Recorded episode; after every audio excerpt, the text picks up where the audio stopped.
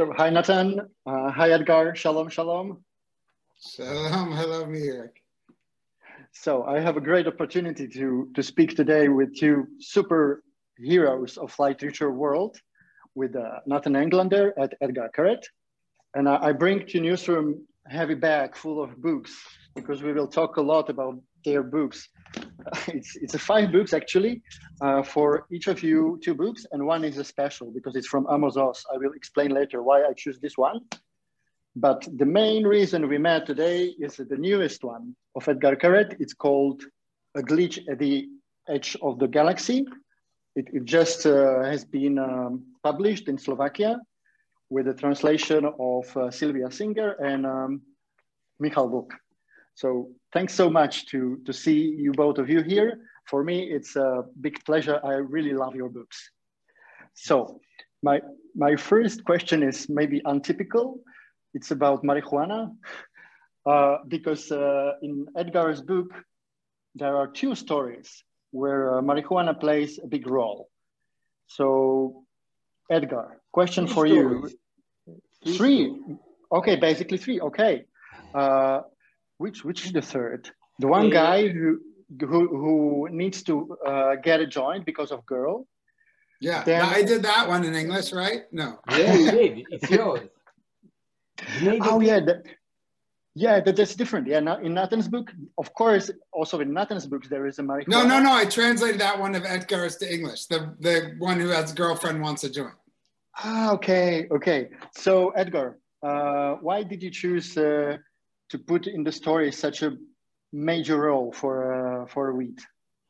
Well, I th- I think that you know if, that there for me situation in which I'm I kind of lose control. Uh, they put me in a in a more uh, honest and sincere uh, stature, you know, because when when you're when you're drunk or when you smoke pot, then you have the tendency to say those things that you wouldn't have said in other circumstances. So I think that I, I, I think that uh, that pot in my stories can sometimes be like a like a truth serum, or it could be like some kind of a desired point in which you are, you can be more uh, uh relaxed, or they, it can be uh, something that, that can create a, an intimate sphere between two people because I can tell you that as somebody who smokes pot, that in most countries it's illegal. So when you smoke a joint with somebody, you automatically you become like Bonnie and Clyde. You're collaborators. You know, you both breaking the law. You both trusting each other to be uh, together when you're intoxicated. You share a joint. You know, you put something from your mouth to other people's mouth. So, so th- this kind of a constructions that, that create this kind of very strange and paradoxical intimacy is something that is, that is interesting to write about. And, uh, have you? Yeah. yeah, yeah, go. Let's go, Nathan. Oh no! To, you know what I like to do with these events? We've been doing events for a thousand years. I wait for Etgar to say it, and then I say the same thing but worse. I'm just gonna say, yeah. but no, but that's two things he already said. It's an old, old like this is like Talmudic, but I love Bakiso, Bakaso, Bakoso that the rabbis used to scream at us. But like three things bring out the true self, like to what Etgar's saying, which is like you anger, money, and like drunk or high. Like that's when you, you know, that's when if somebody's, you know, it's like when people say, I'm sorry I punched you in the face. I was drunk. I was like, I get drunk. I just want to hug people. Like never punch anyone, you know, it's your, and and then the other thing that I've been thinking about so much, I speak to you from Toronto.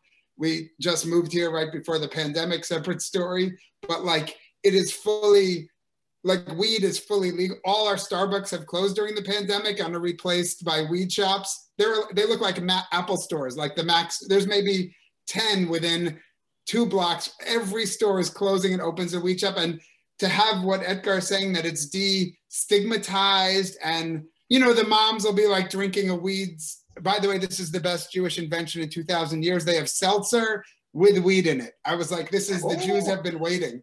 But you know, like you just see like a grandma on the street, like just smoking. It is part of what Etgar is saying, because it goes into my writing too, part of the stigma or the idea that you could get in trouble. Like it's it's so fascinating to live in a place where that's been removed. It changes everything about you know, about the literary value of it or how it would play into a story. and, and both of you, question for both of you guys. Did you, have you ever was been writing under the influence of, of the of the grass? Uh, have you been writing smoked?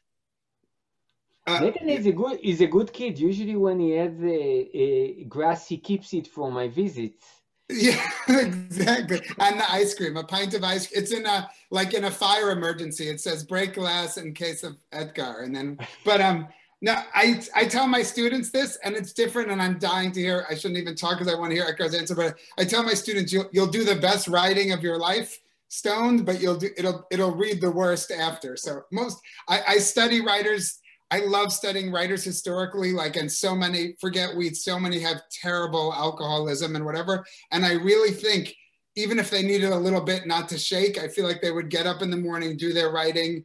I, have had lunch with a writer so early in the morning where he's like, bottle of wine. I'm like, it's 10, 15, you know, but they get the writing done. I, I think life can be so painful that, that I'm sure there are people who do it, and I I'm, i want to hear what Etgar's saying. But I think a lot of people do their writing just in this little window of sobriety, even if they have problems, and then all bets are off. Yeah, I, yeah. I, I uh, with me, the, the thing is, is that I usually write a, a some kind of a, a compensation a, for be, not feeling good with my life. You know, I can be anxious or angry, or I don't know, or hyperventilating and the thing is that when I smoke pot, I ac- actually everything seems kind of okay. So usually when I smoke pot, I don't have any desire to write.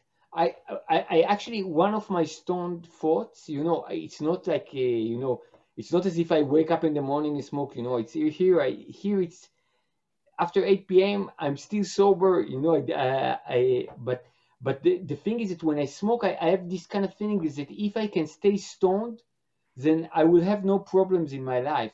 You know, if I can just keep this kind of feeling, it's like suddenly my prime minister feels less terrible and the weather seems less warm and everything seems kind of more bearable. So I feel that that uh, it's let's say if I would be a tyrant, I would give all the people in my uh, country pots to smoke. And because there is something about literature that it's very much a kind of a cry or a protest, for me it doesn't mix well with kind of being comfortable. I, I love i love this like i do think i just think i'm very fascinated by the psychology of writing but i do think it's hard to explain or at least most writers or a certain or the writers i want to read that it is the one moment of the day that like i'm with etgar like where everything falls away you cease to be and, and i think you can look like certain writers are graphomaniacs like they can't have any other like I think of the writers who have to write 12 hours a day, they literally, it is the only way they can be in the world is to not be. Yeah, I think they're two different kinds of freedom, and one makes art and the other one makes you giggle. yeah, yeah. And also in, uh, in Nathan's uh, Englander's book, uh, uh, what we talk about when we talk about Anne Frank, there is also a really funny uh, few lines about smoking grass I really, when I read it, I, I, I laugh so much, so much because it's great. So, and I also find English original. Uh, so I will quote a little bit because it's perfect. So, we don't drink much, Shoshana says.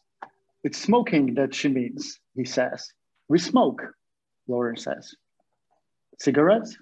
Deb says, we still get high, Shoshana says. I mean, all the time. Hasidim, you are not allowed.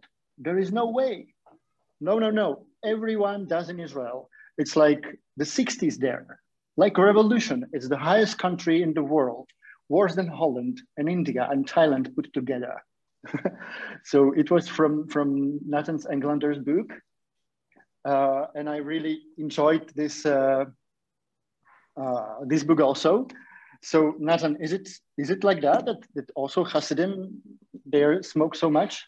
I, I guess you know, like uh, Etgar, born and raised, you know, he can tell us everything about Israel. But there is that story. Uh, there are certain things. I spent a bunch of years there, and I think it's just very silly. If you if you're you know if you grew up a religious kid on Long Island, you walk around Jerusalem your first time, and you're like, the bus driver's Jewish the postman's do like you just can't even believe that like so i th- I think we put people in boxes, and I was very shocked to see certain iterations of you know life, like this very religious guy that I knew, and his wife, like you know her in the with her head wrapped and all that, but like that was part of their Shabbat, like super. Like I was just I lived in Nachlaot, which was a mix of like it's just a crazy crazy neighborhood. But yeah, these people that, you know, they would welcome the Sabbath every Friday and then they would get high. And when each of their kids got old enough for the army, then they would tell them and they would get high too. Only the youngest didn't know. But yeah, when I, it was just, when I saw a lot of iterations of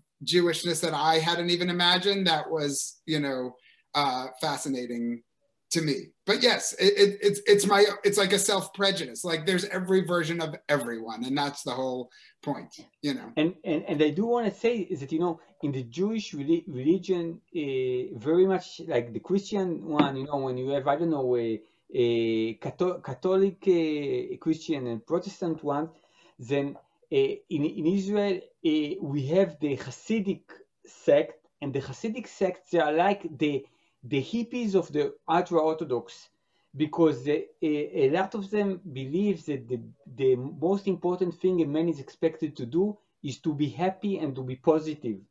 So the idea is that when you talk to a, a Breslover, sometimes they can smoke pot and they're saying, we're doing a good thing because we're trying to be more positive and we're trying to be happier because this is what God wants us. So with the uh, help of a little joint, we can do God's work. Yeah, and and that's the original. Like it's become just the way things split, where it becomes so extreme. You know what I'm saying? Like this is, you know, this idea of as an American, where all these people wanted liberty and freedom, and now it's like, now they're you know, I believe fascist would be a good term. you know what I'm saying? so it's like it starts as this thing of like, yeah, like we believe in liberty, but they're like truly the most fascistic group that we've ever had in American history. And the same way where you think of this Hasidic extremism, like that's how it originally for, formed as a breakaway. You know, there's the Nana Nachman, like we have our Jewish whirling dervishes. These guys, it's very sweet. They're like a van will pull up and a, the doors will open and Hasidim will pop out and just just be dancing in a certain, you know, like there's a lot of ecstatic. And it's usually like it's like a, a trance mix of a Hasidic song. So it's amazing because yeah. it's a, it's kind of half a rave party and half a prayer. Yeah. And every religious, yeah. like Etgar's point, I love seeing it on, you know, on the internet if it pops up. Like I just love seeing group ecstatic dance. You know, last time I was at a wedding right before COVID, and I was like, I'm not religious anymore, but man, when like 500 people are stamping their feet all like I literally thought I was going to go deaf worse than any concert. It's like it's it's it's it is as said transcendent. It's it's a beautiful thing that kind of ecstatic joy. Yeah. yeah. It, it is super powerful and again, you know, Nathan uh, knows this from from his younger days and from his childhood. I know it from my sister uh, who's also she, she's very religious and she has 11 children and about 40 grandchildren at the age of uh, 58 and and, and uh, the happiness that you see there in celebration it's it's it's authentic and it's super extreme. It's really it's like a drug but like yeah. a good a good one. Yeah and, and guys you you both know each other very well. Actually when did you met first time? I i know it's 2000 uh 2000 and three, four. So I remember the first time I saw Nathan, I gave a reading in in Jerusalem in Tmol Shilshom, and he had really, really long, long curly hair. And he was sitting in one of the front rows and was smiling at that. And somehow I kind of I said, "Whoa, who is this guy?" You know. And we didn't talk at all. And I, I yeah. think you you didn't publish your book yet, right? No, no, I didn't talk to you then. Yes, just just a fanboy. I have uh this is I really almost in a deeply religious, superstitious way. I, I hate how if I I always return a book. If I borrow a book, I would be like Abraham Lincoln stories where I'd walk hundred miles to return a book. But this friend, Adam Robner, I borrowed. This is we were all like you know like sort of modern hippies in Jerusalem, but I bar- borrowed his Gagoe Kissinger like a hundred years ago. That was the first. Yes, I was an early Etgar fan, and you know, I really breaking my teeth in Hebrew to read him in Hebrew. and I never returned that book. And then I got it signed from when we became friends for Adam, and then I still didn't read it. I still have it. I love it, but it's signed to Adam. I said I'll sign it and get it returned. Anyway, but yeah, I saw him then. But then my friend, uh, this wonderful woman Shaindy Rudoff, who was a literature professor at Bar Ilan University, who passed away, uh, you know, many years ago, very, very, very early. But yes, yeah, she was very sick with cancer and running this event and said, I want you to like, you know, she was sick in New York and said, we're both going to fly back and go, you know, and I said, anything you want, I'm on a plane. And that was an event with Etgar in Tel Aviv, you know, yeah, or yeah. Bar 20, 20 years ago, something like 20 that. 20 years, right? yeah, I just turned 70, so I know. and, and Nathan, sometimes you translate uh, Etgar's pieces. Uh, what, what do you like the most on his writing style? I, you know, I, I, uh, I hope this Zoom never ends. Your audience, I guess they can click off, or maybe they can put a picture in picture and watch, you know, Shark Tank or, you know, The Voice in other, you know. Anyway, but nonetheless, um, oh, it's I, you know, let's make this. It's like if Etgar's here and you're so kind, I feel really at home. So I'm gonna turn into psychology. I look at all the writer friends who are like aggressive or have a sense of self or like feel confident you know, I just do my work and suffer. and, you know, I just really like to write and then I just worry. But like it's very rare. I can remember it was a different time in Jerusalem, a different event with Etgar. And and I was headed to the airport and it was a special. I just read this story of his uh, called Goldfish in Hebrew.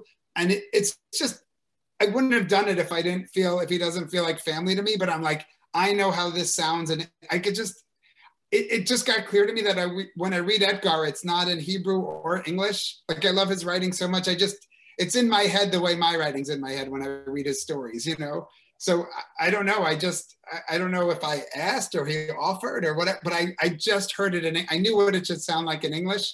And I don't remember how if I was too shy or whatever, but but uh but yeah, it was that story Goldfish. I was like, I just want to translate this story. I can I can hear it, you know and that that's that's the first one I did.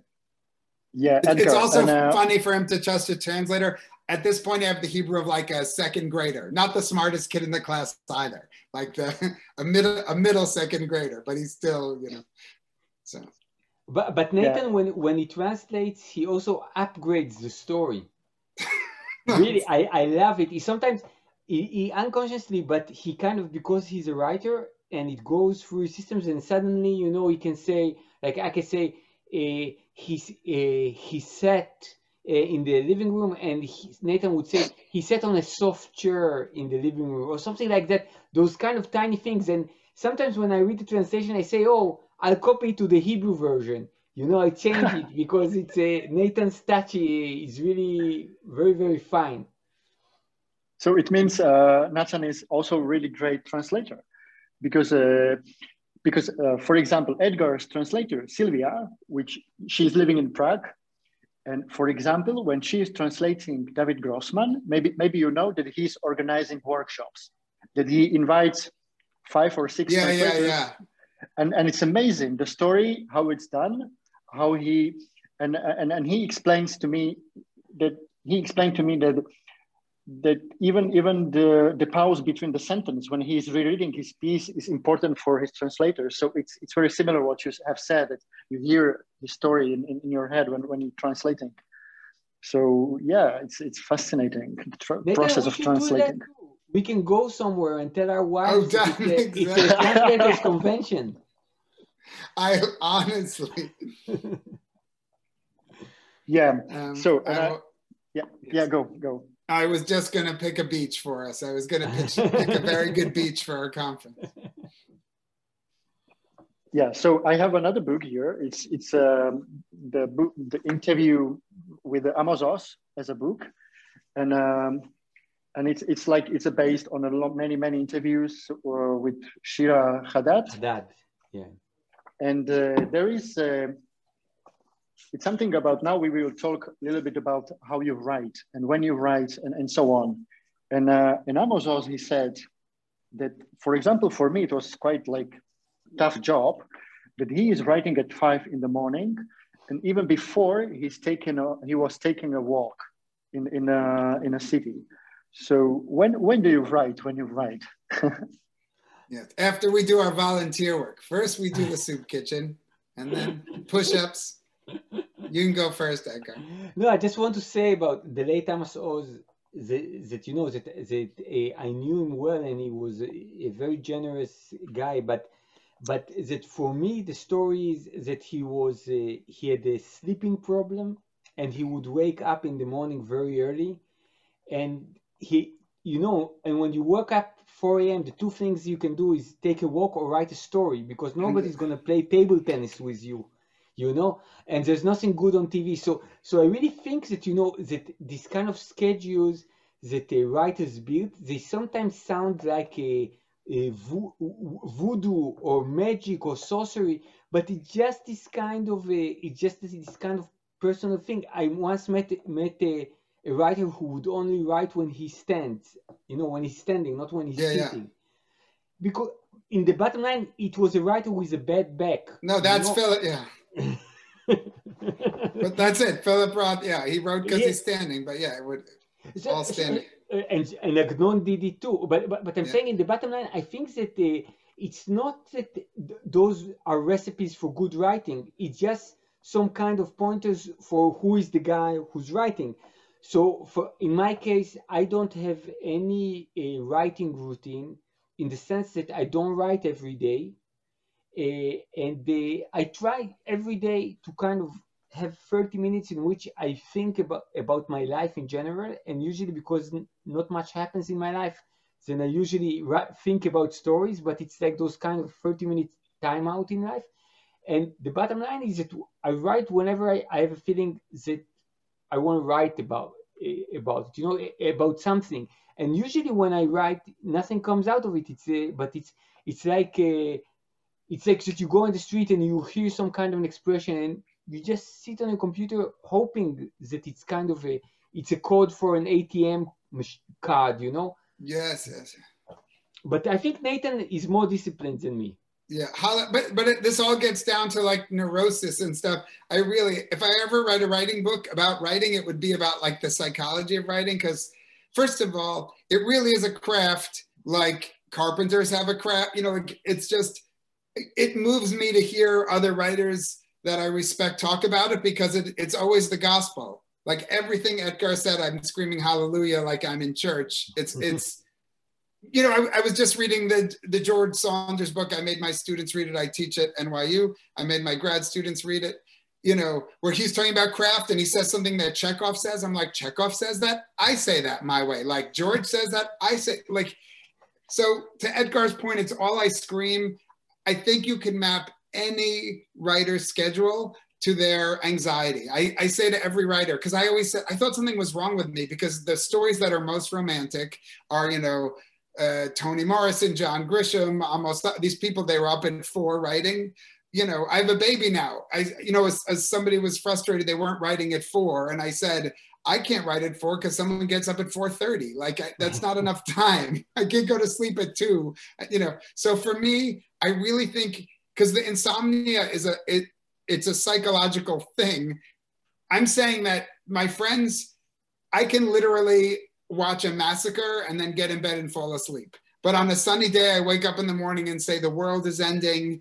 Like my career is ruined. What you know? What are the numbers for? You check the COVID number. You know, like I really think it's based on when your brain is most. There's you're not going to flip your clock that way. Like to have a family, to have a wife, to have kids. I've moved it. I used to write all night till the till I heard the birds, and then I'd sleep all day. Like it, it, it's like a circadian rhythm, and I don't think you can change it. So yes, the morning writers are the ones. They're up at four, and and they're the ones who probably go to bed and flip around and worry. So I, I think almost to a writer, it goes to the opposite end of your most anxious part of the day. That is my theory, and I think it. I, I really do think it holds. And yes, but I am really strict. Like, you know, like let's let's talk tachlis, like talk straight. And and this COVID year, I have little kids. Like I went into this with a you know a kindergartner and a baby. Like th- this is the year I've worked least in 25 years. It's just you can't close the schools, and you know I'm running daddy camp here. You know, like with my wife. So I don't know. It, it I write all the time because I'm too. It seems like chaos not to have that. It, it's not. It's not even like a. Yes, it comes with dedication, but I think it's more. It makes order. Like Etgar's thirty minutes. Like even if I just sit there, you know, I, I have to remind myself not to. It, it. You know, there's two separate things. Catharsis, like the I write because I love stories, and then there's this whole other element that is, you know, that I think separates out that we could map, that we could tie to how we stay sane in this world or how we continue. Does that yeah. make some sense? Yeah. yeah if I can piggyback on on Nathan's uh, answer, you know, I remember the, the, the first story I think I've ever invented. It wasn't like written or anything, but I was a child and uh, and I was going to see a matinee show. It was like kind of like a Walt Disney movie, and uh, in front of me sat a guy who had a cast on his right arm. You know those people that they have a cast from the shoulder, all the arm was like this, and he was holding a popcorn uh, bucket on his left arm, and he was eating it. And I was kind of sitting behind him, and being a child, you know, you always try to find the angle because yeah. the guy blocks you, you can't see the screen. And then this woman arrived and sat next to him, and this woman uh, uh, was well dressed. She looked great. But the only thing is that she had a cast on her left arm, and it was also a complete cast. So they were sitting there with their two casts and their middle hands eating popcorn, you know, the good hands. And I remember that that I, I was unable to see the movie because I was looking at them and the idea that this kind of arbitrary coincidence could could be in front of me was something that really got me uh, stressed. And by the, the, middle of the film, I came up with this story that they were brother and sister trying to join a circus. So they made a suit, uh, one suit, and claimed that they were si- Siamic twins, you know, with two heads. And then the manager of the circus uh, realized they were cheating, so he broke their arms, but forgot that they had two inner arms. Hmm. so you know, it's so at the moment that I did it, even though it was totally ridiculous, you know, I was too young to understand it was ridiculous. Suddenly, the word made sense, and I think that you know, when, when I, I, I think about Nathan's writing, I would say even more specifically, it makes some kind of an emotional sense. This idea is that you see people that can go through a, a very, a, I, I don't know, give very extreme reaction or take very extreme uh, decision, and when you go with the story, when you enter them, then suddenly you say, okay, the human, they shouldn't have done that, but they're afraid. You know, all those kind of things that, that I think that I find myself many times blocking myself from. Let's say if I have a confrontation, I don't want to know what the other guy is feeling like. And I think that with Nathan, it doesn't matter who he writes about. In the end, it trickles down to some kind of a humanity that gets all, all those actions flowing. That's yeah, so that, kind. Yeah. Can I? Yeah. yeah, yeah, go. Oh, I just I, now all the pieces of being a writer come in, but I think at, to Etgar's point, like I think it's like a I, am very interested in the train daydreamer. Like I, as soon as he tells that story, that reminds me of my child. Like there's nowhere where I am where I don't suddenly go down one of those paths. You know, back to mentioning my son who's just not even two and talking. But since he's little, if I go to like hand him a cup, I forget to let go. You know, I just go off and he goes, wake up, Dada. Like, you know, like, but just, it's, it's amazing I'm allowed to drive. But since I'm little, same as that, it's just, you're in school was so boring. What are you going to do all day sitting in class? I would sit there and just, and I think the writer, it's like training your hands to, to type at the same time, you know, like to sit with that you know they either could have medicated us or we became writers but it's those are the choices yeah, and, and that brings us to the question that how we are looking for stories. Like I will quote once again Amos Oz, because he said that that all my life I was behaving like a spy, that, that he was observing. Is it is it very same for you too?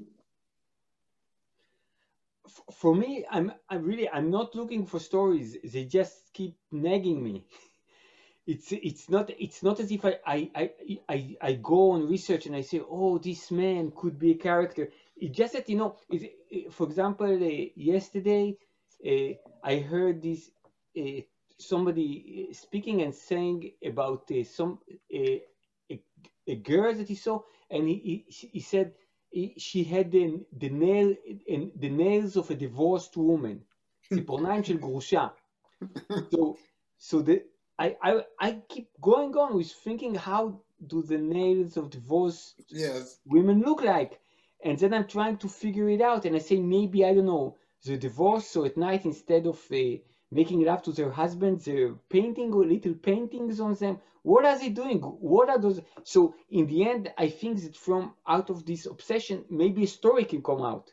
But it's not as if I was looking for this story. It was. It's like it's like catching a flu. You know, it's like somebody something yes. gets stuck in your in your blender, and it keeps going round and round until it it, it turns into something that makes sense and you see types of stories and writers like I used to get jealous, like back to Etgar's story, like where you know where you ask him, does he want like when he sees a man with wings who's not a real angel, then he's like, ah, maybe I'll write about that guy. You know, he builds his own worlds, and I think I used to get jealous in grad school because there's there is that kind of journalistic story, like you know, where I'm going to open a, a magazine tomorrow and there'll be a story by Mirek, and I'm like, that's our Zoom. Like I don't know how to watch life you know, I'd be in grad school, we'd go out and eat pizza and drink beer, and then someone would have a really pretty story. The night we had pizza and beer. Like I have no idea how to like watch a world and you know like some friends have to experience i was like back to us you know taking a writing translation retreat at the beach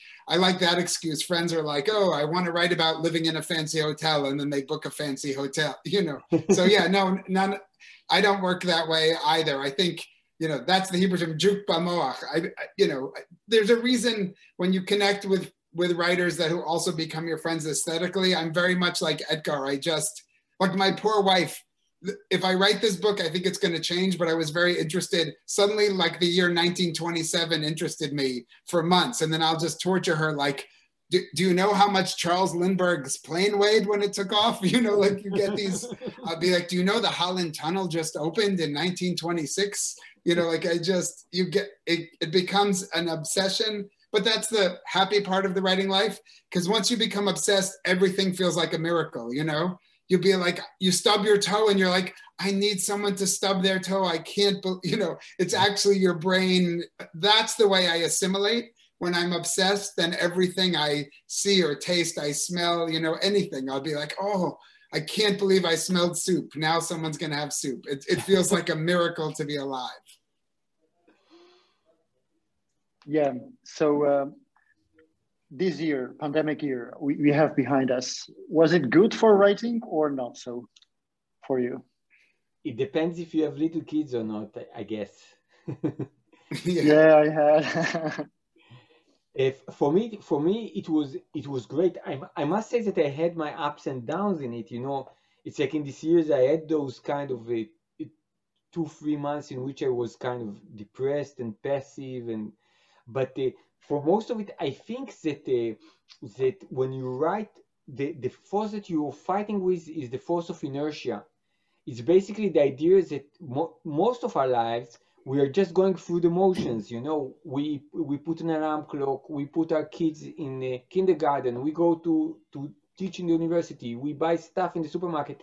None of those things are our choices. It's not as if like nathan wakes up and says i have an idea i'm going to take my kid to the kindergarten yes it would be amazing you know it just you just do it without thinking like and i think that that that the idea for me for writing is kind of stopping this force of inertia and instead of writing, uh, instead of doing things going through the motion, is basically to have this ability to say, okay, this is what I want to do. I want to punch this guy. I want to punch him and then make love to him and then smoke weed with him and then bake a cake with him. You know, this is what I want. Basically, I, I will do none of those things in real life, but I can think about that. And there was something about the pandemic that kind of kind of forced some kind of authenticity on all of us because this idea of let's say many time writers would say i i would say i say it i have a great story to write but i don't have the time to write it but when you're in a lockdown then you do have the time to write it you know, and I don't know. And if you keep saying I, I should work out, then you do have the time to do push-ups and you do have the time to read more about 1927. You know, you have all those, all those choices. And I think that, that it, uh, that something very, very interesting uh, can come out of that. It, it's like, as a writing tool, I think it's a, it, the pandemic is a wonderful writing tool for a story. You know, I, I saw in my neighborhood a, a couple that they rediscovered themselves through the lockdown because they were working in high tech. They hardly met each other, and I met couples that really had a divorce after the lockdown. Yes. Because, because they were in high tech, they didn't see each other. They didn't remember how obnoxious and selfish the other person was. You know, so so I think I, I think that it's just this kind of a catalyst that kind of sends you into some kind of a direction. And and also the idea that things that before the pandemic we couldn't even imagine that would happen you know? No planes the streets are empty all those kind of things. A, a new kind of a norm, normalcy then or the fact that people don't touch each other then I, I they, they trigger more ideas in your head because you say wow no planes. But what about yeah, but maybe a pandemic with no cats, or you can only ride bats, or I don't know. Is it the idea, the word kind of opens up, and then you can push push it even more and get to new places. Yeah.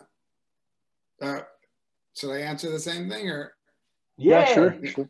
Yeah. Uh, no. Yeah. Just it, it was just everything is a lesson with writing. So I think you know back to that. Like I you know I'm very much in the in the tough it out category where I'll be like, uh, you know, I can write happy, I can write sad, I can write during war, I can write during peace. You know, I think of all the places and times like that that I I can grind through anything. I you know I will skip sleeping. I will you know, and this really was an awareness that like you can be in a situation where like the time doesn't exist in any way that you're familiar with, and that was you know, I, I was going to say, you know, but then my wife will uh, run up and support me and say that's not true. You know, I'll be like, oh, I didn't do anything. But you look at the situation. I said, if I have an hour a day, like I've always wanted to learn the personal essay. So I, I'm new in Canada. I'm like, I wrote two essays for the paper here. I'm like, I will, like, I'll say if I'm getting an hour, I can teach myself a new form. You know what I'm saying? Like, just,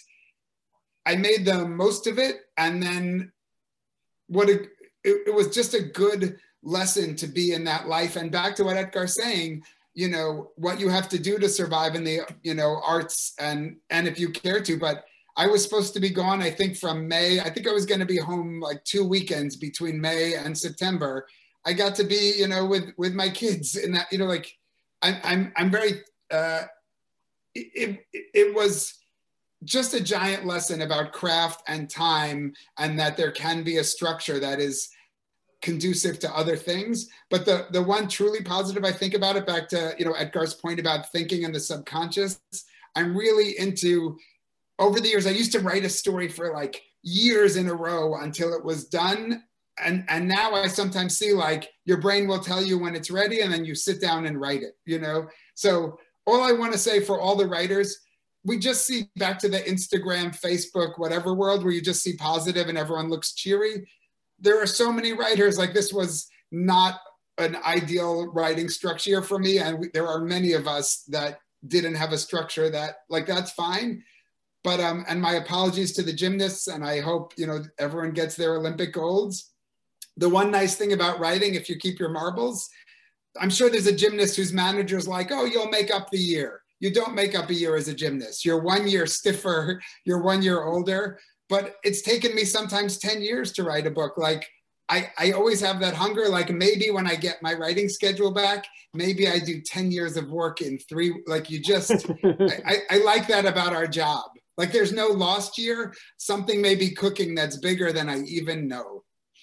I, I, I want to say that, that in this pandemic year, the truth is that I I hope to that I would find more discipline in myself, but I can't say that. But what I did discover for the first time in my life that uh, I never get bored, because I think that all my life I mm-hmm. was super scared of getting bored, and that's why I would do hundreds of things together. You know, I would travel a lot and give many lectures and and you know do tons of activity.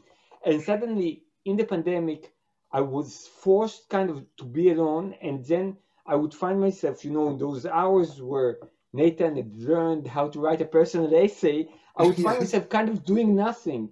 And in the beginning, it intimidated me until I realized that actually doing nothing is a legitimate pastime too, you know. Yes. And I and I I guess this brings to Nathan's argument that maybe by doing nothing, I kind of uh, build some kind of a layer on which the new uh, script or the new story uh, will sit on.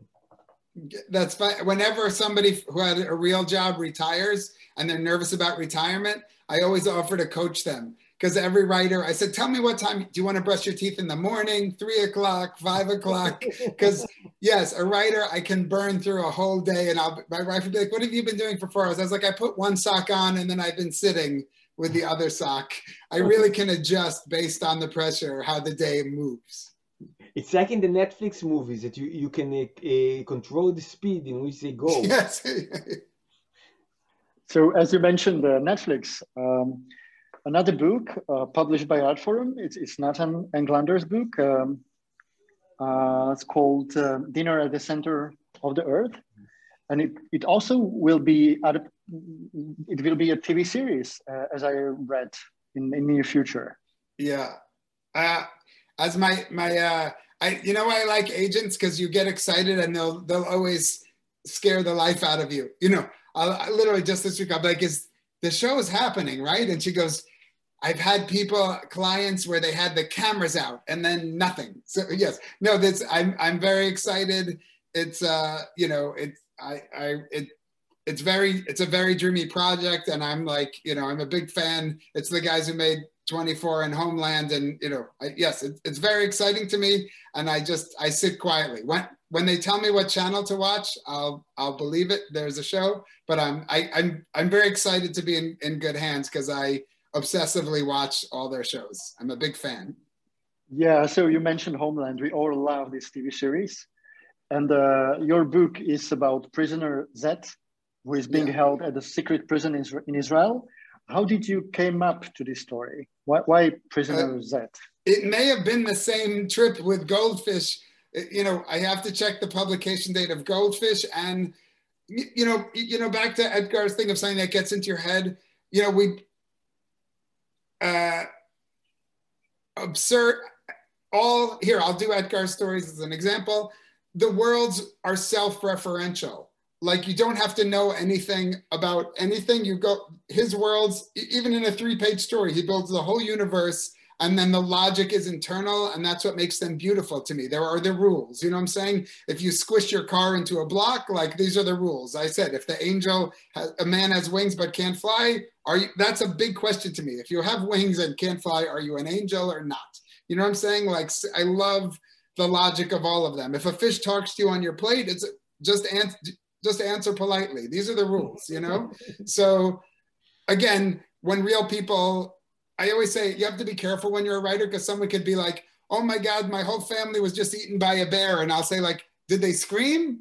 Or were they quiet? you know, like instead of like, I'm so sorry for your loss. So let us first recognize when something's a news story, like there's there's dead people involved, you know.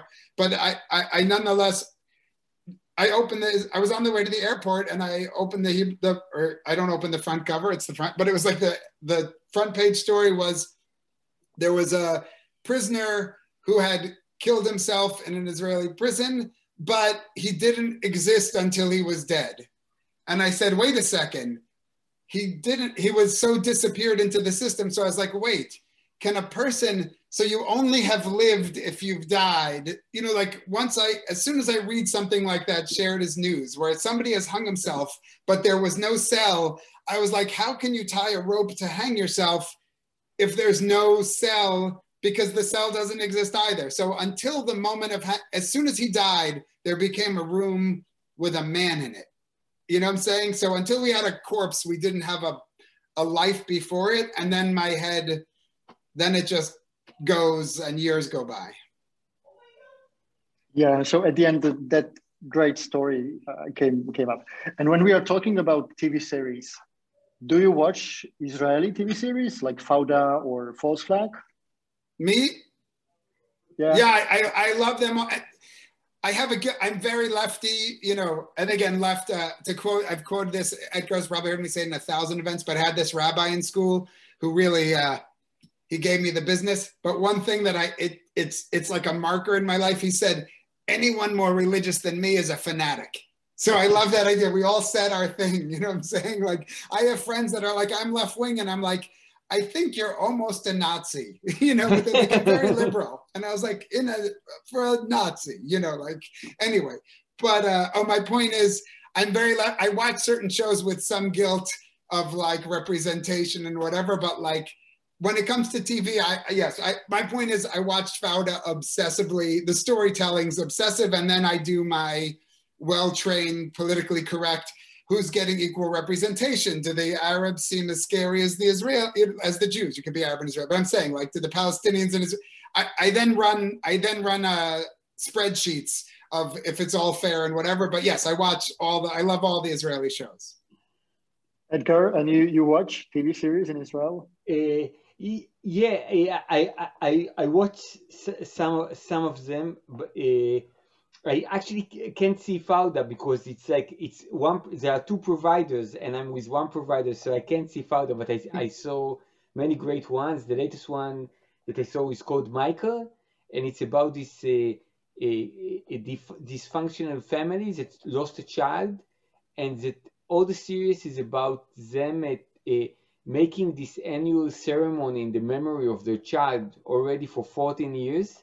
And basically it's an entire series about those people preparing uh, the days that they go to the cemetery. And it's really it's very very grotesque and it's really really good.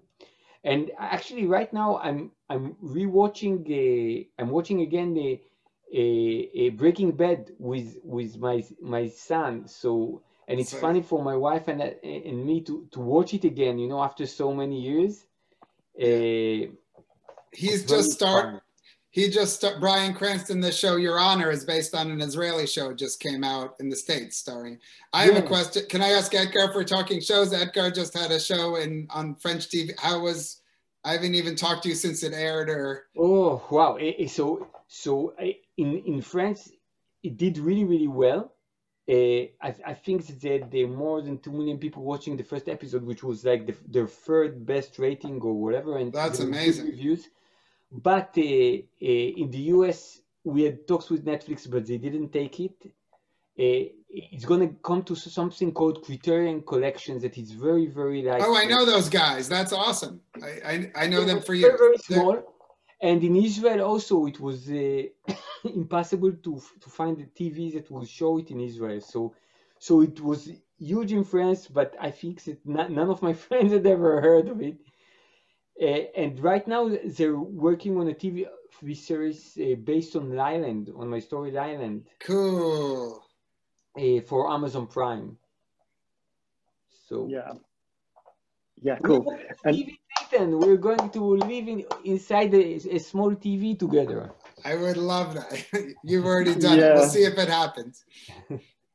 yeah, and do you read, uh, for example, other Israeli writers? Like, for example, do you know Ayelet Gundar-Goshen, the young uh, writer? Yes, yes I, know. From... She, I, I, I read her book. I think it's called uh, Sleeping with Lions, or yeah, yeah, yeah, yeah, yeah it's it's a, it's really good and she's really really talented. I and I really like yeah I really like her book uh, One Night Markovitch. It's, oh, it's a love story. That yeah. that's pretty cool. It's it's her debut and and she I think she started as a she's partly a psychiatrist and partly writing for TV. Maybe maybe maybe that's why she is getting very good in writing because she knows how to make a plot to the TV. Uh-huh. So maybe. Yeah. Yeah. yeah Nathan, the book, the book I, have I've read, she she seems very bright and sharp. Yeah, Nathan, do you like Israeli writers? I do. I do. I read. Yeah, broadly and everywhere, and that that's picking up back back to this year. I just feel like I'm getting my reading brain back and devouring books again. So, yes. Yeah, yeah. What's really interesting is that the Etgar's books are very the topics or stories are very universal. Usually, they can happen everywhere. Everywhere. And and your books are very Jewish. Uh, and and and uh, it, this can happen anywhere, and my books can only happen inside a synagogue. and uh, I'm, why I'm telling it because because you you were raised in an Orthodox family in New York. How much Orthodox it was? Uh, very, you know, both of us uh, have very religious sisters. So the way I say it is, religion has gotten a lot more religious in my lifetime. You know, we were all so kosher and so religious, but of course, on Sunday you have breakfast at the diner. I, there's two things that did that, which is finances, as a like immigrant communities. Nobody, nobody in Russia in you know 1850 had two sinks and two microwaves. You know, this idea that you look at a oh this uh, football player in Florida. It was in like you know one of our like uh, you know, just the anyway. I don't, I don't need to describe the newspaper, but like he bought the house, and I could see. I was like, oh, these are Sephardi Jew. It had a synagogue in it. You know what I'm saying? There's this guy in it, like they're showing his house in the newspaper, and I see two sinks for washing your hands too. But he says, he says, my Jewish friends come over and use the synagogue. I, I kept it. But anyway, but I was like a synagogue in your house. Anyway, point is, it was just we were we were really orthodox, but things were less. I don't know. It, everything's become more extreme. The, the the world goes in waves. I think all religion. It's you know, as an American, you you can look at the last few years. Like we literally almost you know lost our democracy to, to fanaticism so yes i grew up religious and i don't know I, I look at that i think about your point with with etgar's stories like I, I, think of their universality all the time. I mean, universality. If if I don't have it, then my stuff isn't functioning.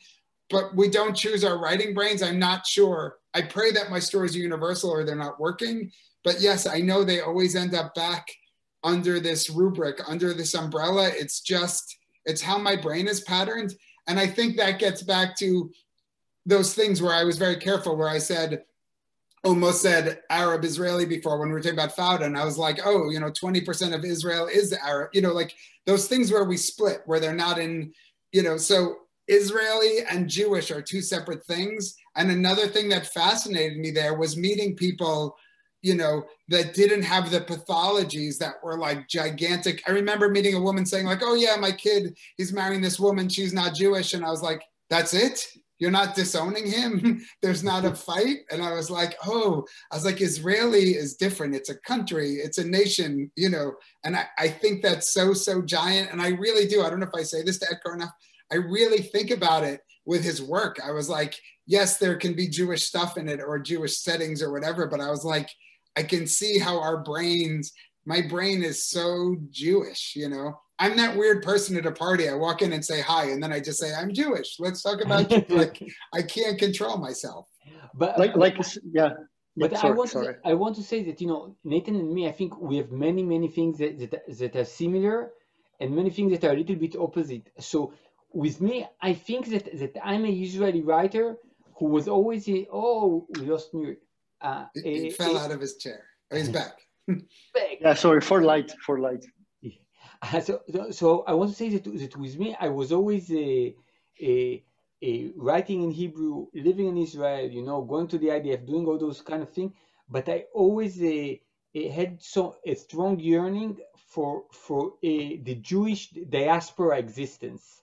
Uh, I loved writers like Bashevis Singer, or Kafka, or Babel, and there was something about about it being uh, brought up as an Israeli that there was something about the national identity that encumbered me on on me. It kind of limited things. It didn't allow things to go beyond.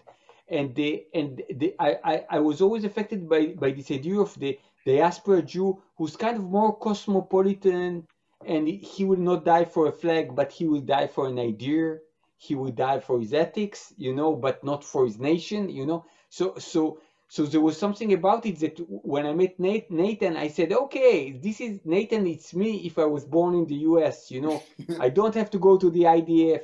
I don't have to to be so feel so much responsible for the political game. I don't have to read all the newspapers.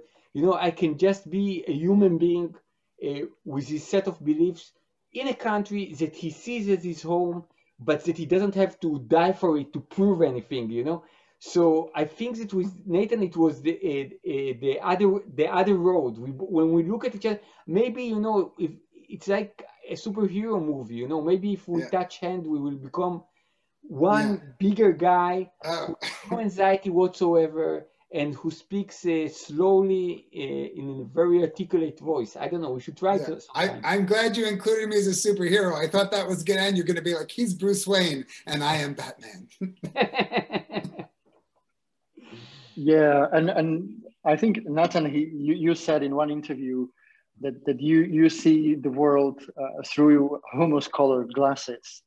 And that, yes. that's what I what, what, what, what, I, what I wanted to say when, when I call your books are Jewish. It's, it's, yeah, it's because it sounds so um, simple or complicated, but, but that's, I really admire on, on your book that, that they are this world and how, how you put the story is definitely universal. You don't have to be Jewish to understand your books that's what I didn't want to say that they are Jewish. So no, no, no. Thank you. I mean, the instruction back to that craft thing we were talking about a while. Like it, the instructions for reading have to be in there. Like there's just, you know, I'm saying if you're one of those writers that uses a million footnotes, it can't break rhythm. We have to understand to like go to the bottom, stay in the, yeah. But um, no, it, it is, it is really, you know, I think that's part of what interests me is how much my brain is patterned that way you know like i'm i'm many generations american and you know back to that of like creating the suburbs or opening up all these yeshivas these jewish schools like my brain is i can't unwire it but i can't believe they you know that it was patterned this way. You know it, it I, I i look at friends i have so many friends you know I have so many friends that are better at being not religious than me. I'm like, I say it's like some people, you know, other people struggle to like, you know, not smoke cigarettes or whatever. Like I, I'm really, I really try and be a, an atheist and super secular. And then I just am like the most, you know, I see the world, yeah, in, in this so, such a deeply Jewish way. So, yeah, and you started, uh, yeah, yeah. Yeah, I just want to say that if you think about it, is that I think that uh, that let's say religion is many times a, a, an answer, maybe an a priori answer given to questions brought up by literature and poetry. So, so I don't think that uh, that uh, it's like it's separate universes. I think that there is a meeting point. You know, I'm I'm a, I'm having a performance with a, with a ultra orthodox singer Shuli Rand, and uh, and we we're performing uh, together. And I think, and I often say that that uh, that uh, we raise the same questions, and he seems to have found an answer, and I'm still looking. But uh, yeah. but but we do have a lot of uh, affinity. And what I wanted to say that uh, Nathan, when when you were a small kid, you started to read Talmud, no?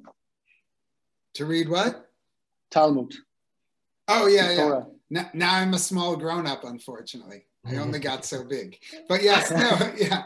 Yeah, no, we, yeah, I went to, I mean, I just had a fully religious education and then, but never, it was never a fit. You know, I always, like, that's, that's the other thing too. I think, you know, maybe one thing that makes your writer not just like staring at the arms, but however else some people like go through the world and everything seems to make sense. Like, I went through it and everything looked odd to me. And I think that's another writer's that, you know, like, you know, back to creativity. This is maybe, again, uh, you're making this feel very safe and Etgar's here. But I remember when we'd like all have to say something really crazy as kids and you're all joking around. And then I would say something and everyone would stop and they'd be like, now that's really extreme. You know, like I, I just think everything came at an angle. So it was my whole universe, but I always felt other and I think that's, you know, one thing I'm sort of thankful for. I'm thankful for the world of stories. I'm thankful for like an ethical structure that serves my work, but I'm also thankful for weirdly you know, I had friends and everything. I wasn't a loner, you know, all that stuff. I got along with people, but just just to be so inside a world and feel like there, you know, I was going to use the word cosmopolitan before Etgar said it, you know, for him, but both of us thinking like this is my universe, but I think there's a broader th- this innate sense that there must be a different world out there just always was part of me. Yeah, and Nathan, your your newest book, uh, Kaddish.com, it's it's also it's going back to your not yours but your family religious roots, uh, and and you I, I think you said you wrote this book several years. It was not an easy process. Oh no, that that that one came really. It's the opposite. I for the book Dinner at the Center of the Earth. I dreamed about for for I wanted to write. I'm still heartbroken. Back to how history works like you watch people, you can cut down all the forests and be like, there's there were never any. I we see in the last few years, I'm so traumatized by you know the Trumpists and the Trump era in the states, you know, but uh, like you see how people fight to make history and and to to make the narrative and then you really people can write history and they do you know etgar was there i just was so shocked that now i'm an old you know we have gray hair now me and etgar but we still have hair. That's good. But anyway, but uh, it can turn whatever color it wants, blue next time. But um, oh, point is, you're not going to believe me. Like two state solution, peace between Israel. It was really right there. Like I can't explain it to you because a few motherfuckers blew it up intentionally because it served whatever shitty ideals that they had not to have peace not to protect the children to make a perpetual war that's you know I just it took me like almost 20 years to find the I didn't want it to be a passionate like I wanted people to reflect, no lecture. So it, that's why this has like a literary thriller. Yeah, that book it took me really almost 20 years from Intifada 2 from 2000 from the peace process falling apart to like find that story. But yeah, Kaddish.com, I, you learn stuff as a writer. I always write things in pairs, which I didn't know for so long. So here's one book that's about Israel, Palestine, and war and peace and politics and all that. And then Kaddish.com, they're both set partly in Jerusalem. That's about the other Jerusalem, which is outside of space and time. That's like the religious, you know, neighborhood Jerusalem. That's just not that you can ever separate the politics, but I, I was I have two Jerusalems in my head, and one is fraught and complicated, and one is I love this weather. I love being in the desert on a mountain. I love, you know, to eat at this place. And, you know, so yes, I, it was like, it, it, it, as soon as one book was done, I started this one the next day and that one came out in like a dream. Yeah. Etgar, and uh, in your US book, um, here, there is a story about guy who wanted from you to write a story so he can get a girl yeah. Etgar, so did somebody want it in, in your past, something like that? Or did some people tried to affect your work somehow? So, so I want to say about this story. It's called it's called Tad, and it's really I met this real guy named Todd, and he was the nicest guy, and he was also in the literary scene. He was organizing events and stuff, and and he kept saying to me, I'm lonely, I don't have a girlfriend, write to me a story, write a story that will make girls go to bed with me, write a story that will make them see what's beautiful in me. And and with me, it's really like the truth is people usually don't ask me to write, you know, even my publisher, my editor, nobody like, you know, if I write a story and I show it to somebody, maybe they read it, but nobody actively says to me, write this, write it. And when somebody does it with such a passion, then I actually try to write the story for him, you know, and I wrote the story and I showed him the story and he was very happy with it. And they, I've published the story and they, he told me that many people that he knew read the story. And then at the same time, he changed his name from Tad. Like he started using his second name. So so it was a strange thing because he was both happy that I wrote the story about him, but in the long run tried to pretend that he was somebody else. So, so like most things in life, I try to do something nice and something complicated comes out. Yeah, and Nathan, uh, you you mentioned um, Trump and uh, Trumpism and, and fascism. Luckily, elections uh, were with better result in, in, the US. But what, what it reminds me that there was a TV series called The Plot Against America. Maybe you have seen. When oh, the, the, yeah, Phillips. Yeah, yeah. I, I that's funny. Oh, I guess David Simon made it, right? Who made The Wire? Yeah, it's a, I, I'm a big fan of David Simon, and I I haven't watched that one uh, I have apologies to different friends whose shows I haven't watched at a certain time this year. Like what I didn't need at the uh, reality. Yes, I will watch the plot against America, but I wasn't ready to go there just yet. so it's yeah, on my list.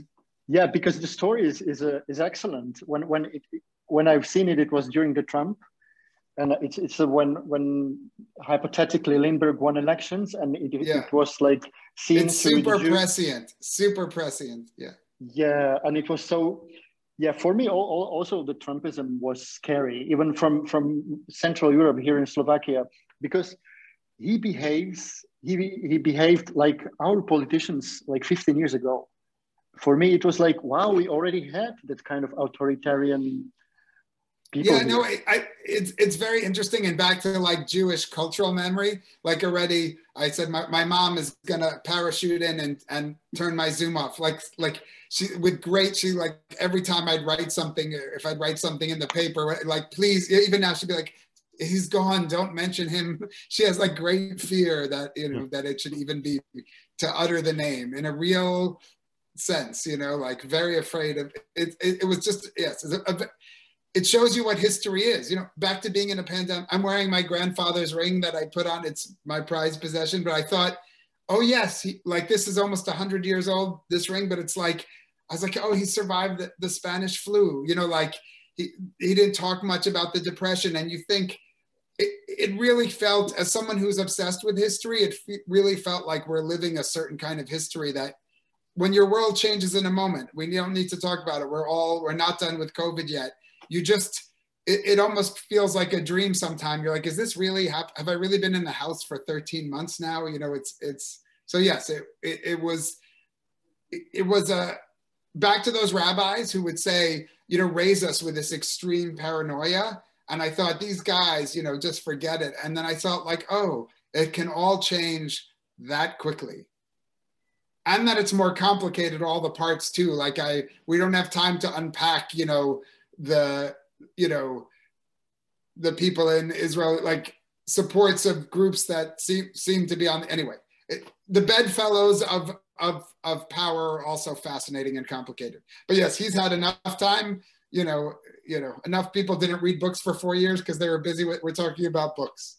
Yes, but and, uh, and not, yeah, Nathan, and, and your old old family uh, from the Europe. From which part of uh, of the Europe they came? Uh, I, I got to go. This is, I guess, two December's ago. I got to go to Moscow. My my books, my first you know time in Russian and my first book tour, and I would go up every every event and say my family's Russian, and I'd name a different place that a relatives was from, and they'd go, "That's not Russia." It's so good to be American. The way we absorb, we erase everything and absorb ignorance. So I've always said Russian. The other thing, it's in one of my stories. I we used to say. My mom said we're from Gubernia. Uh, that's where I knew we were from, but that just means like province, like state, like New York State. So I, I knew we were from Russia and I where in Russia from state. so yes, but uh, yeah, uh, let's say Pale of Settlement, you know, one side, the yeah. Eng- Englander's a good German name. We have some Austro-Hungarian. So I would either say like we're Austrian or Russian, but I'm sure like Etgar, us getting along in the end, we're all Polish the Ashkenazis. yeah. yeah. In the end, everywhere that I was from is Poland. Even if it was, I was like, I am part of the Habsburg Empire, England. yeah, Etgar, and your your both parents, they lost families during the Holocaust in Europe. Did they talk to you about that?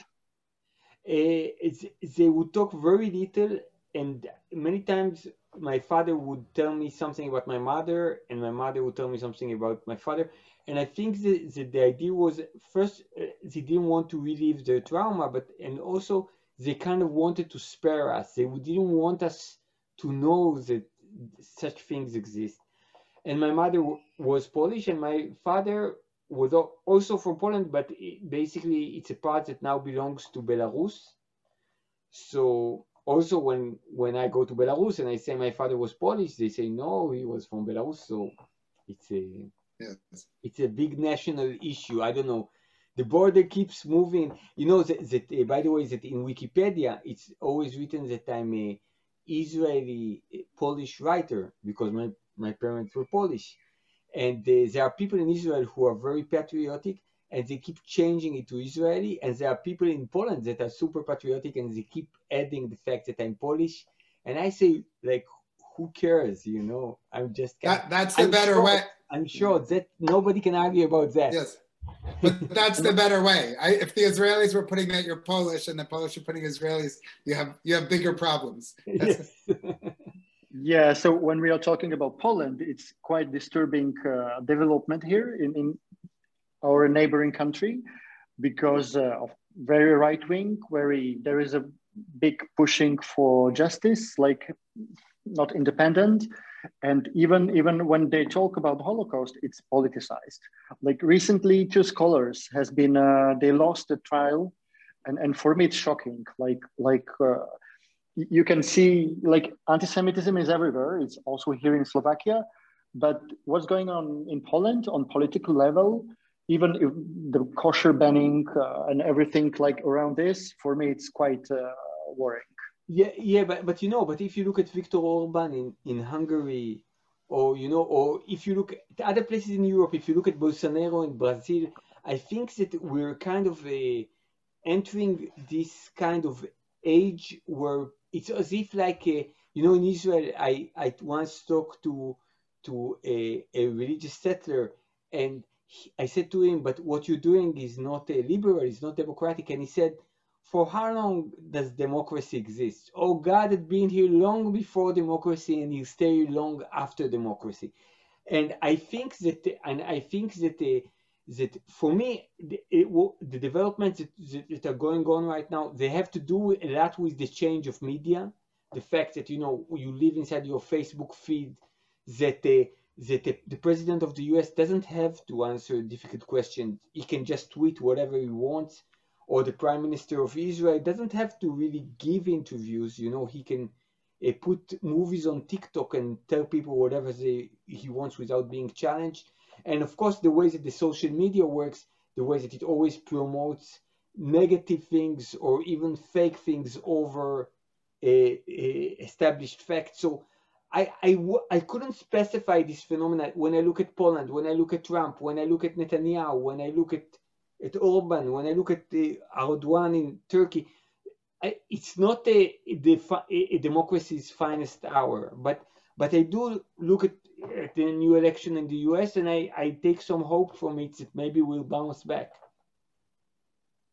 Yeah, we ho- I hope so.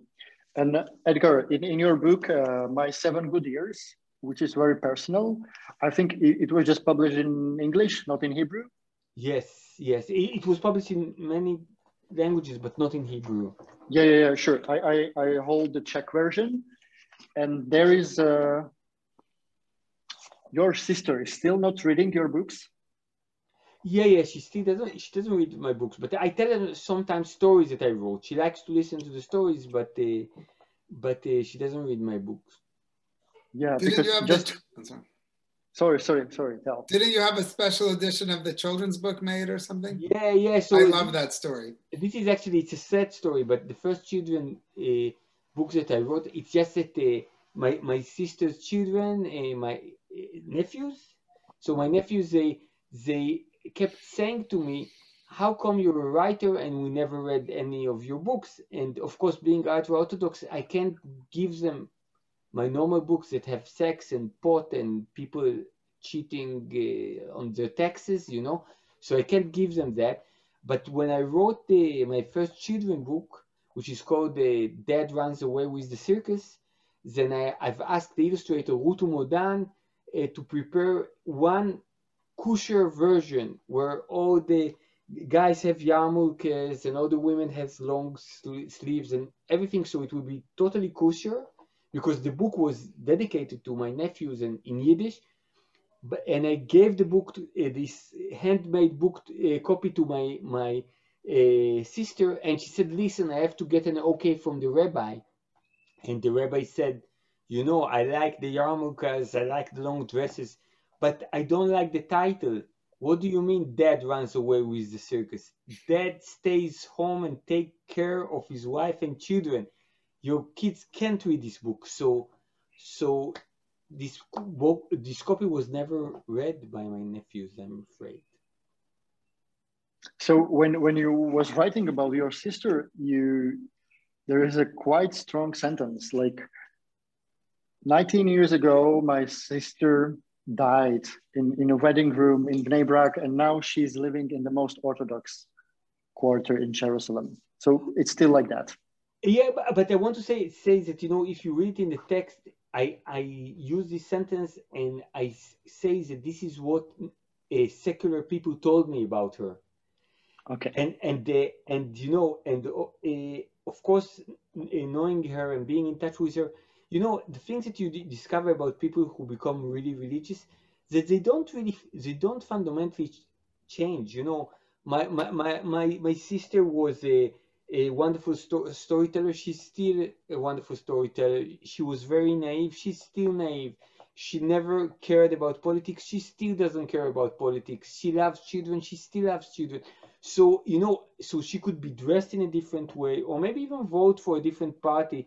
But in the fundamentals, you learn when you live in a in a in a country that is so polarized that in the end there are nice people and and and uh, nasty people and people with sense of humor and people without a sense of humor and all those people they can be left wing or right wing or religious or or atheistic in the bottom line you know you take yourself wherever you go Th- that makes me so that's what gives me hope like etgar's point like back to my family you know, sometimes someone will ask me about my relationship with my sister and they can't even understand it.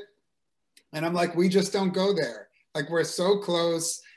Like, you know, we're brother, we're super tight and we just don't like I think that's what gives me hope. You know, now that we like almost like import export when we talk about politics. Like now we have this sectarian stuff in America that I only ever saw in Israel. You know, stuff like that. It's truly sectarian, and I was like, that's what gives me hope for like these.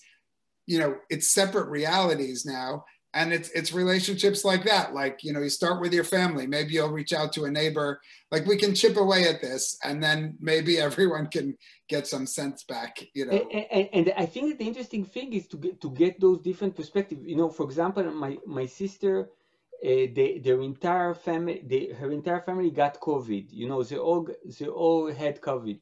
And i asked her so after the covid so how are you doing and she says, Oh, it's amazing. You know, it's the first time in 20 years where I would just lie in bed. I didn't have to do anything. And all the kids would make me tea and sing me a little, little songs and take care of me. Oh, I wish I could have COVID again. It was so nice. And you know, and I, I live like in a neighborhood where everybody is hysterical about COVID. And you know, and they read medical research researches and in her neighborhood it's basically like this kind of a nice flu that because it's contagious you get to stay in your room and don't have to go to work you know? So so i i think that the, the good thing for me many times when when i write stories is that i kind of get outside of my head and i can see things from a different perspective. And i get that also speaking to my sister who's ultra orthodox or speak, speaking to my brother who's not religious at all, but who lives in a totally different universe with a is a libertar- libertarian. That's how you say it. Yes. Yes. Yes. He's a libertarian and uh, and uh, a philosopher, and you know. So I listen to my sister. I listen to my brother, and whatever anxiety I had before, it kind of settles down because I realize that those things that are there to conk- to break my world into pieces, they're not don't exist in their words. So I say, okay, so maybe they're not that scary as I imagine them. And uh, Etgar, uh, as you mentioned, your brother, uh, he's also pro marijuana activist. Did he enjoy your stories? Did oh yeah, yeah. He he loves. He, he, first of all, like I think he loves every story that has kind of an anarchistic uh, things in it. You know, if there is a story where somebody beats up a policeman or smokes pot or goes against the direction of the road, usually, like I mean, he's non-violent, so he. But but anything that would go against breaking the rules of a social system, he'd, he'd love. And when you were talking about COVID, what's interesting in Israel that you had four elections in, in two years with, with the same non-result. And not even that you, you've been number one at vaccination didn't help your prime minister.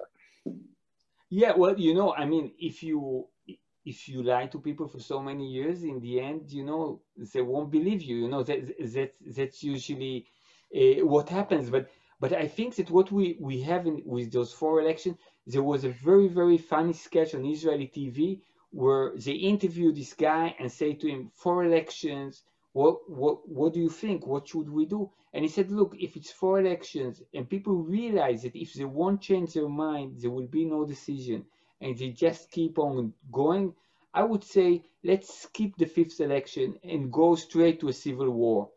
And, you know, and it was a very, very funny sketch, but there was something also very, very true in it. Because right now, when you look at Israel, you see this really big fundamental separation. You know, people say it's left and right, but it's not left and right. There are many right-wing people on both sides. I wish there would be left-wing people on both sides. But I think that you have one side that uh, that believes in God, uh, believes in the holiness of the land, uh, believes that there are some things that are above the law. For example, maybe our prime minister, you know, Netanyahu, is supposed to go on trial. And on the other side, you have people who say, you know what?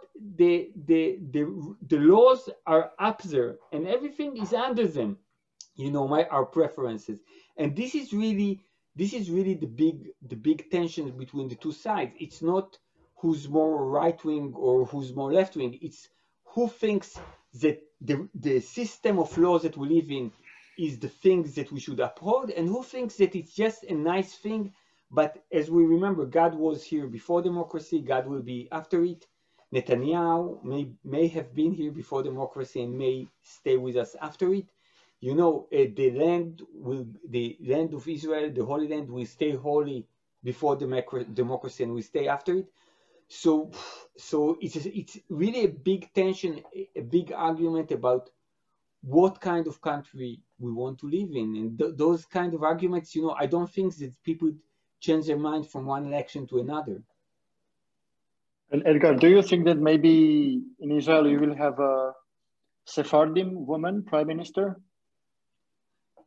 Why not? You know, I, again, you know, I think I think that, that when it comes for this uh, Sephardim, the, the, Jews that that came from uh, uh, the Middle East, from Arab countries, and against the Ashkenazi, the, the Jews that came from Europe, then today when you look at the political system or uh, almost uh, any other systems, and you really see that the the discrimination that existed in the past, you know, it may exist in, in a certain way, but, but that you see all those people who achieve all those positions of power. And I actually want to say that the, the, the feelings that I have on the other hand is that, uh, that the, the status of women is not improving in parallel. And that also has to do, I think, with a lot of religious thought. You know, I think that if I'm not mistaken, you know, the representation of women in the parliament, it's like 25% are women. I, I, I, I, and you know, and when you look at the positions of uh, ministers, then I would say it's much less than that. And it may be 10 or 12 percent. You know, so I, I think you know there are many problems of inequality, but actually right now I think that the this Sephardic Ashkenazi uh, is less less important than, for example, the fact of the representation of a of a, a Israeli Arabs in the parliament or the the representation of Israeli Arabs Palestinians in the in television or anywhere. So it, it's a little bit I would say that. Uh, it's like you know if you would go now to, to Slovakia and relive this kind of communist liberal arguments and you, you can still talk about it you know but when you go in the street the problems that you may have are, could be with immigrants the problem could be with right right wing racist groups, and you could keep this argument, but it's but I it's not the center of uh, of of friction in our society.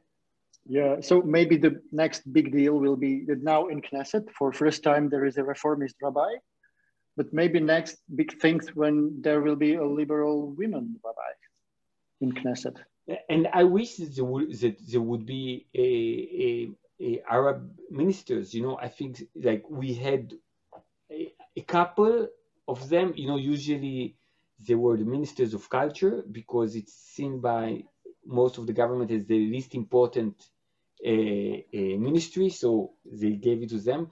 But uh, but they were, if I'm not mistaken, you know, yeah, they, they were not, they, they didn't, they ran inside the a, a Israeli Jewish party, you know, and I, I'm really looking forward for a time, and this time maybe soon, where people who run in a Palestinian or an Arabic party will be able to be part of the government and will be able to be ministers who, who, who can help uh, uh, who can help and deal with the problems in their own society, you know, that has to do with housing or, or education. Okay, so it's quite a time. So I have last two questions. One, one is uh, there are a lot of articles in Haaretz and other papers about division between Israeli Jewry and American Jewry it's a question for both of you. Do you see that that two different directions? Is it so bad? Nathan. Oh, uh, oh, is it so bad? Is a separate question, but uh, that could be one question, one A. But is it different? Yeah, I always laugh. Was it was it was it Aleph Bet Yehoshua Etgar who said like, I love. It's like soccer teams I loved, yeah, it was Aleph Patricia right? He said like the future of Judaism is Israel, America is. He had to like cancel his book tour. Everyone was so mad. I was like, what do you want the Israeli guy to say? You guys, you know, like those those fights. I find them like just enjoyable. And yes, it's radically. It is. It is uh, radical. Yes, radically different. You know, viewpoints, but but it's more the split. I think the split is sort of like. Uh, it's such a shocking and gigantic, gigantic, the rift between just much like uh, Etgar said before, there's a Givunim and Hebrew, so many on the spectrum. Like, I don't know how to break down the camps, but the difference between, say, like left and right, which would work here, is so vast. You know what I'm saying? Like, you had, you know, let's say like and a very small percentage of American Jews, but like let's say super conservative and super like who were like true Trumpists because of Trump's position on Israel, say, and then you know it's just like in the differences get larger and larger. So, so I think there is, I, I don't know what's to come, but I think there has to be a break at some point because it's like inconceivable. It's, it's inconceivable how we don't how the realities don't touch. You know what I'm saying? In the last four years, we had a ma- the biggest massacre of Jews in American history. That was exact rhetoric that I was watching on the news verbatim with you know crazy you know you know, old the old 1930s drawings of Jewish puppet masters. You know what I'm saying? Like I, I don't want to name names, and it, anytime you utter it, it feeds the idea. But like this idea, the caravans are coming, and it has to do with this Jewish. You know, like I couldn't believe that any Jew doesn't see that. It's not like a, a leap to connect it. Here's the rhetoric. Here's the killer espousing the rhetoric, massacring Jews, and and then other people will will you know the realities are just so split. Like I, I, I don't even know I, i'm at a loss for words which never happens. Like things that i would see as directly detrimental. If you just back to the one issue voter which i don't think works on the planet for anyone you want a tax break? I want fresh water. You know what i'm saying? There's an issue. I want fresh air and there's a one issue. I want a planet for my kids or just a planet. I want them, but that it doesn't have to be my house. I would like to see the flowers bloom. You know, there's a good one issue. But yes, I just, I guess I'm so baffled at how two sets of Jews now could both think the other person is trying to destroy Judaism or literally in league with the enemy of like that's the thing. I see certain people where I'm like, how can you be Jewish and in league with the enemy, the true enemies of the Jews? Like that shocks me. And they look at me and think, how can you be Jewish and be in league with the true enemies of the Jews? Like it is a full, you know, Alice in Wonderland mirror thing. So you can split it by right, left, religious, secular, Israel, America. All I'm saying to you is yes, there is a rift that is, it is more shocking. I, always go back to my time in Israel. I've said this 50 million times where it took me so long in Israel to be like, oh, I'm Jewish boy. I live in Jerusalem and my Palestinian neighbor lives in Il-Quds. Like they're in a separate city, but it's the same th- that time and and I learned so much in Jerusalem of what it is to have separate realities. Not like I like mint tea and you like black tea, or you like ice cream and I like I like spicy food. I'm saying like it's all you know what you this maybe explains my work where I say it better it can be all Jewish but then universal. It's the same thing we're already discussing with politics all over. It can be Jews, America, pick a country, pick a place you know, back to Etgar Settler, religious settler, saying, How long is democracy? I just can't believe how prevalent it is now, like dual functioning realities at the same time. You know what I'm saying? It's like I could get an argument. Let's, let's, uh, you have an hour difference. We could get an argument, the three of us right now. What time is it? You want to fight? I'm going to tell you right now, it's 2:35. You know what I'm saying? And that's that's the world we're in. I don't want to hear what either of you have to say. I swear to you, 235. It's 235, Nathan. Don't get angry. Thank you. Who cares? oh, that's yeah. I do like that, Etgar. I work on that. I saw it was a Keanu Reeves quote. He, somebody sent me, none other than Keanu Reeves, but he said, I'm getting too old. You want to tell me two plus two is five? It's five. And I said, it's, it's not bad advice. But you know that I saw on Mirek's uh, watch that it's uh, actually 8 p.m. yes. yeah. Etgar, and what, what do you think on, on this rift? What do I think about what? Rift. How about this rift? Well, look, I think that there is something about the relationship between Israelis and the diaspora Jews that was a little bit weird to begin with because I always felt that when I would go overseas and I would meet American Jews, they would feel this kind of guilt that they never came to Israel. So they would feel that they are not in a position to criticize anything in Israel. That it's like kind of swearing alliance to something. That it's like talking about Israel is like talking about the Bible. And I think that that, uh, that uh, and by the way, I think that many Israelis kind of expect the same, saying, you know, we are protecting this country so you can escape to us if you have a pogrom. So respect us. We are the serious guys. We are the strong Jews. We are going to the army and stuff. And the, and what happened is that I think that the, the moment that you are not really an integrated part of the family, that you can question things and criticize things and speak against things, then then it's a kind of a weird situation. And with Israel becoming a little bit uh, more extreme or more right wing or more religious, then I think that for many American Jews they couldn't engage in a dialogue about what kind what kind of Israel they would want to see. They were supposed, you know, to admire it and to clap to it, and and this this lack of po- polemic with the uh, North American Jewry, I think, a kind of a distance a lot of them basically saying okay so what what does it mean being jewish? Going to the jcc and they seeing a camel on independence day and saying that israel is amazing? I don't want to do that. If it would be about talking about what what i would want to see changing in israel what would i, I want to see improving in israel then maybe it would be uh, easier for me to be a, a part of this kind of a forum or group. Yeah. Okay, guys. Thanks a lot for your talk. And my last question, if you can reveal some secret, what you are working on a little bit, so we would know what we could look looking for. Uh, Oh, uh, Nathan. Nathan.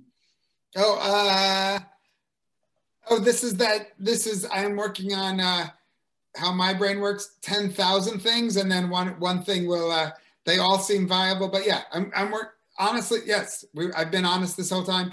I I I back to sitting down and carving out time. A short story that I've had in my head for like 20 years. I was like, it's time to write it. You know, something I saw in Kol Ir, Etgar, this old Jerusalem newspaper. You know, just this little tiny thing 20 years ago. There's not even anything on the internet. I can't find it, and I was like, it's time for that story.